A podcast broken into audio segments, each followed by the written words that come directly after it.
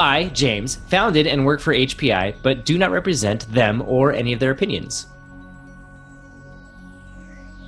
Welcome to Season 9, Episode 322 of the Furlough Bros Tech Podcast. Every week, we definitively answer one question about the future of tech. To do that, we take into account many factors, including the companies involved, the people working for them, their marketing campaigns, and of course, the technology they're developing. I'm Matthew Dean Furlough, and consuming electronic shows is my brother, James Furlough. Yeah, we're just coming off of CES, man. It was work going through all the summary articles, find out what was actually happening. Yeah. It's such an onslaught, especially in Engadget, man. They do a lot of articles, and it's overwhelming. It's interesting. Like each year, there's one who seems to take it more seriously than the others. Yeah, and Engadget's been pretty good the last couple of years, taking it pretty seriously. If you want the fire hydrant without going, Engadget has been. They got your back. Yeah, it's nice. They go to town. You get a sense like The Verge, like man, there was a couple years they were on it, right? And now they're just upset with life in general, which I think affects the show and their coverage. And then TechCrunch, they just I don't know. They're owned by a bigger company, whatever. Yeah, exactly. Who are we trying to impress? Yeah. We already got our paydays. Yeah. So I think one of the temptation here is to go with what's the best of CES, but I don't think we want to frame it in that context. So do we want to frame what we're talking about here? My favorite. All right, cool. The things that stood out to me. What stood out to you most, Jay? Well, we're gonna do highs and lows. That's where we're headed. Yeah, and this is not necessarily like the most important of everything. This is just oh gosh, I hope not. You and me personally. Well, I think the big tech companies try to get there. This is like for me. I was like, if I had the money, I would buy this. Gotcha. Okay. Cool. And I try to find out if I had the money, if that makes sense. Got it. What I mean? Yeah. So, I'm going to start with one that you didn't include, and I don't know why, because this is like right up your alley. So, I thought this was big. So, they announced it during CES. Kodak is going to have a cryptocurrency. No, this is your low, right? I think I think this was really poorly reported. I had to read about this a couple of different ways to see if this is actually what I think it is. I think it's really smart. I think it's really smart in the context of it's precisely what you predicted would happen this year. Oh. They're building the blockchain into how they do into their photographs so they can keep track of who has a copy of a photograph. Oh, you're talking about that one. Okay. Gotcha. Yeah. They also announced a Bitcoin mining machine. Yeah, well, that's and that's what I was like no, why would I'm gonna say that's not where their stock jumped. Their stock jumped because one of the cool things about Bitcoin. Yes, that one I'm with you. Yes, yeah, because one of the big issues on the internet is how do you like, if you sell a photograph, that photograph can be copied and pasted to anybody infinitely. Like, how do you verify if somebody actually paid for it or not? And it's a difficult thing to do. And what they're trying to set up, it sounds like, is a system whereby anybody can scour the internet for photos that are they can, if it's got the digital signature, they can look at this photo and then backtrack and say, did this person who's hosting this website on their or this picture on their website, did they actually pay for it? So it allows the entire world community to effectively police content and to make sure that people are paying for it. Which is huge. If that actually works, it's game changing. Yes, I agree with that. Yes. Yeah, it's the first time that Kodak's done something in the digital age that seems to be relevant. So that's exciting. There's that. I don't know. I thought that was to me.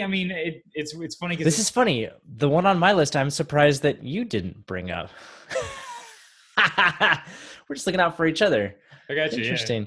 Yeah. So mine was the I can't even pronounce her name. The Vuzix. Yeah. VUZIX Blade AR glasses. What? Yeah, it's the the way that the Verge, who I made fun of earlier, now I'm going to reference, the way they put it, they were like, oh, it's like, it's what we hoped Google Glass would be, where it's actually a pair of glasses and they're projecting a tiny little screen onto your lens. And like, and it's not super huge or bulky. And if you didn't know any better, you might be like, oh, those are very hipster-esque, but I'll buy it, you know, in the sense that they're sunglasses or regular glasses, I guess. And they were saying that it has a lot of the same functionality that Google Glass had, where you can pull up calendars and emails and alerts and blah, blah, blah. There were a couple games that you could play with it. They were saying the screen size was of a decent size. It didn't totally impede your view. You can take pictures and video, things like that. They didn't mention anything about battery life or things like that. They are coming out with a developer version for $2,000, but that means you actually get two pairs, because the consumer version's due out later this year, and that'll be for $1,000. Okay. Which, you know, for a pair of smart AR glasses, you know, that feels like a reasonable amount of money to start with. So I'm not going to buy until they're $250, but I struggle with, I get why you call this artificial reality, augmented reality. Yeah. But there's this problem, and this is my thing. I mean, that's not really what it is. I know it's a heads up display. Yeah, there you go. It's sunglasses HUD. Yeah, which is okay. I mean, and I'm gonna okay. That's because good. Well, and I think it's great. See, my problem is that I'm comparing this to what they did with what HTC did with the Vive Pro, and we're just like, we're gonna up the ante even further on graphics and smoothness, and I don't know. I just, you know, you make a big announcement. I don't know. It's just, I don't know. It seems I don't want to rain on your parade since this is your highlight, but it's kind of, it's just a little screen in the glasses. Dude, that's a big deal. Are you kidding me? That's like saying about your watch, you know, it's just a little screen on your wrist. Yeah, but I already have that little screen on my wrist. Okay. And my point is, eventually you're going to have that little screen on your glasses too. Yeah, maybe. That's super useful, man. Come on. For the same reason that your watch is super useful. Yeah. And just imagine, like, you're not even thinking about the sensors that aren't on there yet. Just give it time. It's exciting. Okay. It's cool. I wanted a pair of Google glasses is what happened, and I didn't get one. I know. So, I know. Man. And then they went out of vogue, and I was like, oh dang, now I really can't get one. Yeah, they had a mean nickname they'd call you if you wore one. Yeah. Too, like miss the. I do think that this is I do agree with The Verge that this is more what everybody kind of hoped the Google Glass would be. It's somewhat, you know, it's not. Doesn't look nearly as dorky. It's actually like, well, yeah, mostly it doesn't look nearly as dorky. I think that's the really big thing. Yeah, they got the hipster look down, which I think is important. And I think that there's valuable things. Now, obviously, whatever framework and platform and things that they're planning on using makes a big deal. And I think the day Apple or Google comes out with something that, you know, fully integrates with a phone, like game over. But right, it'll be like what was that watch that you liked? Oh, Pebble. Yeah, oh man, Pebble. That just where it hurts. Like where Pebble was like impressive and dominant. It was a great stopgap. Yeah, up until the very moment that Google and Apple decided to get in the game, and which I think they knew. They knew it. Yeah, I mean, if I could have started that company and rode that. Roller coaster, I would have loved it. No shame in it whatsoever. But yeah. Now, I'm gonna cheat. I'm gonna give you a runner-up for my high. Oh, okay. I know. I'll go really, really quick. It's this product called Life Door, and essentially it'll shut a door for you, based on hearing an alarm go off, like a fire alarm or a smoke detector, I should say. It's not a fire alarm; it's a smoke detector. And I got corrected last week for saying that. So, and so the idea being, it hears your smoke detector's alarm beeping, and it closes the doors. And it's for this super simple thing of like, if it closed doors tend to contain fires because it starves them of oxygen. They can't spread as easily. Well, actually, I just started managing a rental that they had a fire in the bathroom, and they're like, we randomly happened to close the door that morning, and the building is still standing as a result. So that's actually a really great idea. I'm like, man, I should, this might be worth me investing in. That kind of like one of those just simple, it was made by a firefighter who was like, I felt like this was a really obvious product that no one had made yet. And yeah, it was just sounds like it's really well done where like it won't slam fingers and things like that. Oh, it just, nice. It's yeah. So I thought it was cool. Yeah, I like it. Definitely. Yeah. Safety first, man. That's what I'm about. All right. Time for the low. And I have a feeling there's a theme here. Yeah. Cause I mean, you go first. Okay. All right. This is awesome. It's the Foldy mate, which I think they actually got a lot of pre-press, if I'm not mistaken, or I'm just antennas up, whatever. It's a machine that folds your laundry. Yeah. I mean, right? Doesn't that sound awesome? In theory, you're like, yes, I would love. Here's my dream. Okay, I would like to have taken my lovely clean laundry out of the dryer, dump it into a hopper, and then I don't even kind of care how much longer later. Like it could be an hour or two later. There's like a little basket underneath that I then pull out, and there's my clothes folded. Like, doesn't that sound amazing? Yeah. Anyways, amazing. I hate folding clothes. That's like the worst. Anyways, this little $1,000 machine. So, you know, if you think about it, it's the same price as a pair of sunglasses. That's reasonable. Yeah, sure. It doesn't do what I described. So they're super excited because, they can now fold towels and pillowcases. So that's cool. But it can't fold, and I don't know why you would, but it can't fold your socks or your undergarments. So that's kind of weird. It also can't do baby clothes or bulky hoodies. So it could do part of your laundry. You just have to, instead of sorting by color, now you have to sort by type, I guess. I don't know. Maybe.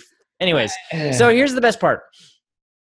So the way that it works with these very specific things is it has a, I don't know. I want to use the word platen, but which is the right word. It has like a board. Okay. And then it has clips on it, and you clip your piece of clothing to that. And then it sucks it in the machine and folds it, and it pops out the bottom. And then once it's done that, you then clip on another item. And then once it's done that, you then clip on the next time. Yeah, it folds one at a time. Oh. So you have to still get your shirt and grab it out of the pile and wrinkle it out and kind of get it properly oriented, which is like more than half the job already, I think. Say, especially because you're talking about things that are rectangular. The rectangular ones are the easy ones. That's why this is ridiculous. I mean, I just want throw my laundry in a hopper and figure it out. Exactly. Yeah. So it's one of those where it's like, yeah, I guess it technically folds your clothes, but like, I really feel like it's more like helping you fold your, it's just dumb.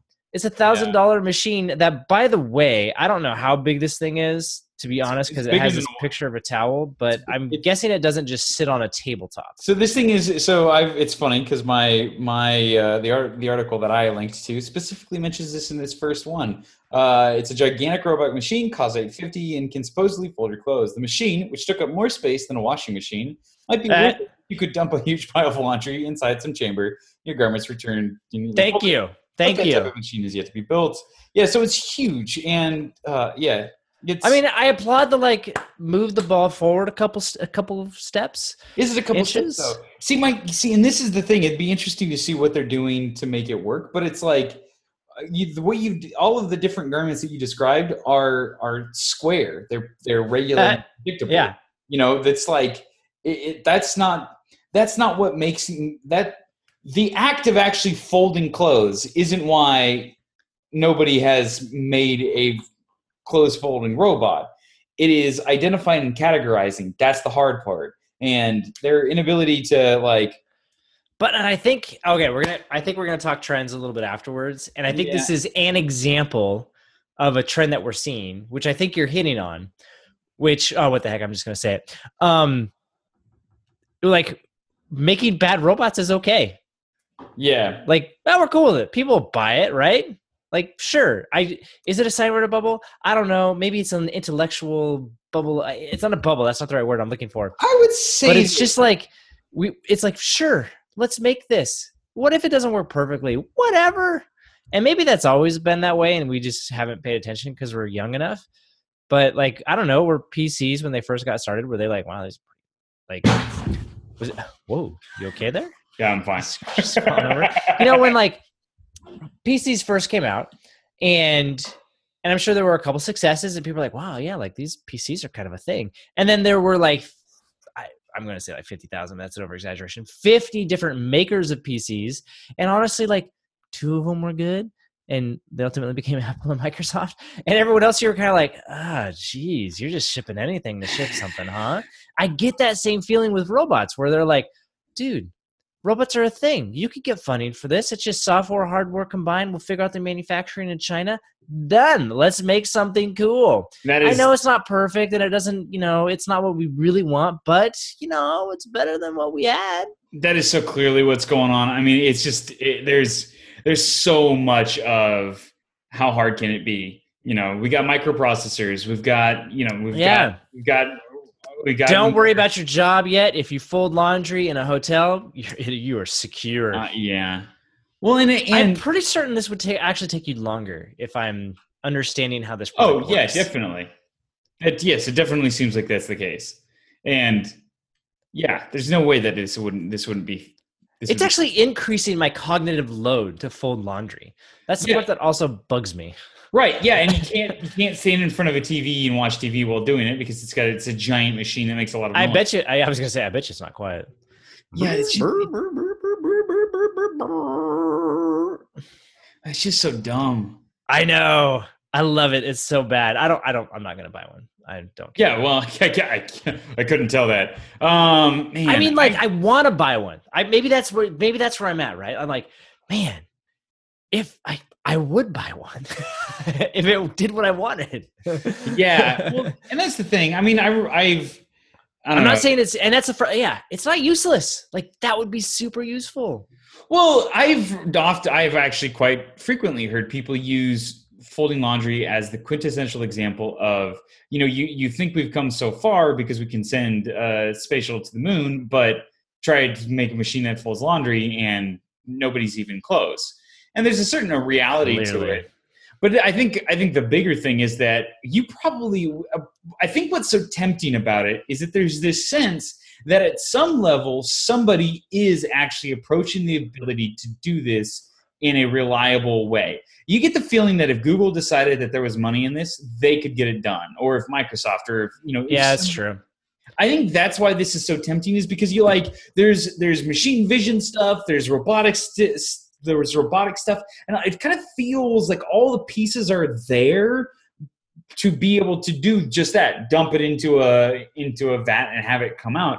But the problem is the people that can do it are sitting there going, if we were to do it, it'd cost $30,000 and there's absolutely no market for it. Yeah. Or there's a part of me that's like, does the output look different than how we have been doing it? And, you know, like, what if the answer was like, put it all in hangers or something? I don't know, but yeah. And it's just interesting. And frustrating. The other piece of this is that I could actually see the idea of, okay, somebody could make a robot where based off of the similar technology where all you do is hang your towel. You clip your towels. You just clip towel. Different sizes. You mean like a clothesline? Yeah. Well, and then what it does is it just sort of, and on that clothesline, it just runs them into like a conveyor belt. It runs it in the machine, and then it comes up the other side of the machine. Yeah. And okay. You see this sort of a situation where like, you know, I might deal with that. Yeah. You see, Well, you could see in a situation where in a hotel where there are highly rated, like the type of laundry that they do all the time is this is that sort of regular rectangular one, and with a big enough space, and you could see how one person doing that might replace three people doing that, and the ROI on the investment on the robot would make sense. But the problem is that this is the consumer electronics show, and these are meant for consumers. These are meant for homes, and it's just, this seems ridiculous. It's so far from... So B for effort, but ultimately, no. Ah, geez, I think that was overly nice. No, it's like, no, effort in the sense that they're attacking a problem I'm interested in. Okay, well... Oh, execution. Oh, failure there. I mean, that's like... Hey, but you know what? It probably worked, so you know that's a step above some other demos that we had in LG. Oh, jeez. CES itself just losing power. Come on. Yeah. Google had to shut down their entire thing because it turned out it was going to rain, and they didn't waterproof any of their outdoor exhibit. Oh. Yeah, they had to shut the whole thing down. It's unsafe. So what's your low? Oh, well, honestly, okay, it's funny. I was gonna echo the sentiments of this article written by Taylor Lorenz, which is CES is full of robots and machines that don't work, or useless robots and machines don't work, rather. And her first example is the self-folding robot. I think it's symbolic of a lot of examples. The Harrier Smart Mirror caught my eye as I stepped into the central hall of the convention center. Promised to help me dress by recommending outfits for travel, work, or a date. I could also get detailed washing instructions for different garments and track where it was sitting in my closet. That seems amazing. Intrigued, I asked how it would know so much about all my clothes. Do I dump all my laundry into a big scanner? I asked naively. The cheery brand ambassador laughed. The mirror gets all its information from RFID chips in the clothing, which all clothes will come with in the future. I asked how this product will help somebody who buys their clothes in the year 2018. A not insubstantial amount of sweaters from college. Her face dropped, and she explained, for the time being, I would have to manually enter all the information by hand by tagging every item in the wardrobe. The mirror also plays workout videos, she said as I walked away. Workout videos. Yeah. Manually entered, man. That's tough. Yeah, one companion bot called Lubot can supposedly be controlled with your mind. It can even read a child's facial expression, the man at the booth told me. Huh. But in order for it to work, the user has to wear an uncomfortable metal headband. It was just so dumb. Drone cages were set up all over the South Hall. One drone whizzed by in a loud voice over the speaker. Amigo drone, it's your friend. Everywhere you go. It's your friend. I saw another one, which is this drives me crazy. It's like it's an AR drone. It's a little drone. You see it flies up and you get like a little, and it does like the heads up thing where you put the thing on, you can see through the eyes of the drone, and then there's like an AR world overlaid over it that you can because that itself isn't cool enough. Okay. Yeah, exactly. Well, I was showing it to a friend. They're like, yeah, but why? And I was like, but why is easy to explain. What everybody really wants is to put a handgun on a drone and shoot other drones in the sky. But that is super illegal. I mean, like, that's super illegal to do in any context. And so this is people trying to get you excited about that idea and draft off of that. But when you actually look at the application of it, it's dumb. And you kind of get to that point where you're like, is it like laser tag? I don't know. If it were laser tag, it would be really cool. But the example it might be cool, but the example that they showed was literally like you're hovering there and there are virtual bad guys that you're shooting at with a virtual gun. Why don't you just play a video game, you know? That's exactly the question that everybody's asking. Like, what is the point of this? It's a video game with the added complication of a drone that can fall out of the sky. Yeah, that could hurt somebody. Yeah. It's just so... And so the low light of CES is sort of this... Yeah, it's the... I'd go with AR drones. That sounds pretty... waste of energy there. Yeah. Pretty low. Frustrating. Which market become more niche. Before we get into our roundup thoughts, James, I think we should do our ad. Oh, yeah. This episode is brought to you by pens. In a more abstract sort of way, because, technically we're not using pens for any of this, but pens had to be involved at some point in the history of this to get us here. So, go and buy a pen. They're very cheap. They'll last for a while, especially if you use them infrequently. And, technology is relative. It's relative true. To a pencil. Pretty high tech. That's quite, yeah. Yeah. It's permanent. Right? Significant. I would say almost in many ways. It's more significant than a pencil. Yeah. Unless you're in space, in which case pencils win. But, if you got gravity, pens are pretty nice. It's true. Yeah. So what is your... we wanted to finish with just kind of some even bigger trends than those ones. And mine, voice. Remember, I'm slightly sick, so my personal voice is a little bit lower, and it's it's right in that range that's awesome when singing in church. You get you just get a little bassier in there. Gotcha, for sure. Half an octave. Yeah, it was perfect. Morning was fun. Anyways,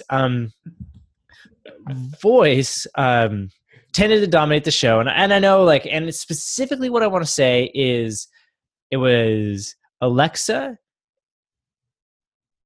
Don't say anything for a little bit now. I gotta wait for the blue light. Yeah, all right, you got me. Dang it. And Google, the assistant, and most notably, not Apple, which some people have pointed out. Clearly, their indirect presence has been fading from CES. It really is all about all right, how do we get Amazon and Google on board? And then the one that it was also missing was Cortana. Interestingly, someone asked Microsoft, because they have a booth there. They're like, hey, how come you guys aren't one of the two? And they're like, oh, we are. We're playing the long game. Think about it. We're installing all our machines, and we got all these partnerships, and you can use Cortana to turn on light switches, and you can do all the basic home stuff from pretty much any Windows PC. Apparently, you just got to set it up. I don't know if it's cross. It's just not, I don't know. I just don't know enough about it, which is probably their number one problem. And despite the fact that I guess I have it on my laptop, yeah, I use it for searching for files, right? The Finder, search. Apparently I can use it to turn off my lights. So, I should look into that now that I learned that this week, and, which is kind of funny. And so I'm still kind of someone who is in a distant last place would say, yeah, we're playing the long game. Yeah. What my problem is? 4 quarters, don't worry about it. Oh, yeah, exactly. It's still early in the fourth. What was it? Somebody pulled it off last second today, didn't they? I saw some tweet about that. I don't... Their probability of winning went from oh, yeah. The 0 to 100. Vikings, was that it? Yeah, they 7 seconds left in the game. I didn't actually watch the play, but my roommates were watching. I have not seen it, but apparently the little chart that shows the time of the game and then the percentage of chance of winning. Yeah, for the Vikings, it had slowly but headed down to 0, and then all of a sudden it looked like an earthquake went off on the Richter graph. Oh yeah, it was ridiculous. Yeah. Anyways. Why did I say that? I don't know. I don't even remember. It's a hot topic. Oh, yeah. Because Microsoft is saying 4 quarters, we're playing a long game. We're going to win it in the end. Which works that way. Which honestly, yeah, one of the big things that you and I have said for years, and this is not always true, and sometimes I say this and people look at me and scoff. Oftentimes it's because they are not in a favorable light when I describe this, but I'm a big believer that most markets can really only support two major competitors. Yeah, there's two that are Ford and GM. Yeah, Ford and GM, and there's other people that are mildly that are successful, good businesses, but there's two dominant players: the iPhone and Android, for example, the Sony PlayStation and the Xbox. It seems to be especially true in tech. Yes, and commodities. Yeah, right, fine. You can have a lot, but if there's any sort of premium or like features seem to matter, yeah, you kind of get two. Yeah, and I just, it's so... maybe a third, distant third and fourth. It's so clearly Amazon and Google, and although I actually agree that the core technology, the impressive part, that the important part is the thing that you're talking to, is the artificial intelligence, with which, by all accounts, Microsoft has got Cortana's pretty smart, but... It's the ambient computing. It's the it's the fact that these assistants have to work without a screen is what makes them important, you know. And that's what that differentiator between Siri and Microsoft is just, or Cortana. I don't know. It's just so clearly. That was such a big deal this year, and This is going to be you know what happened this year, James? We're going to look back at this as the same as when Steve Ballmer was challenged about the iPhone, and he did his little thing about how Windows phones got in the hand of all sorts of computers. It's a good productivity app. It's got a keyboard. We like our strategy. We like it a lot. I mean, I think Apple is doing that right now. Oh, yes. And we are going to watch this is actually why I wanted it to be VR. I wanted it to be AR. I'm pretty sure it's this. This is what the next decade's going to be about.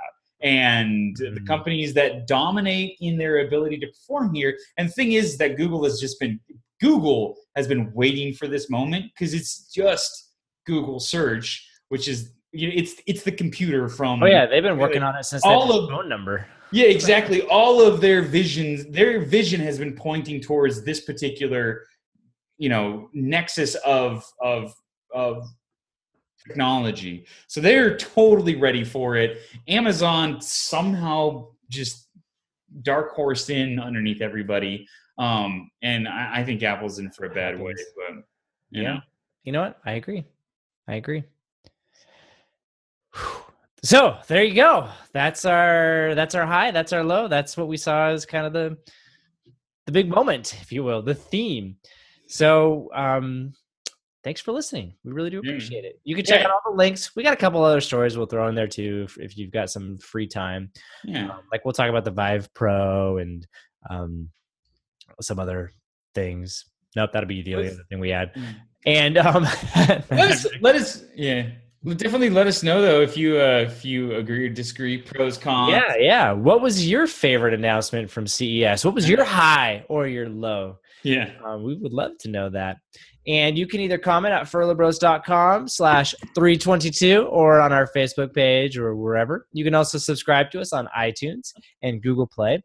And we want to say thank you to our contributors. And so the first one is...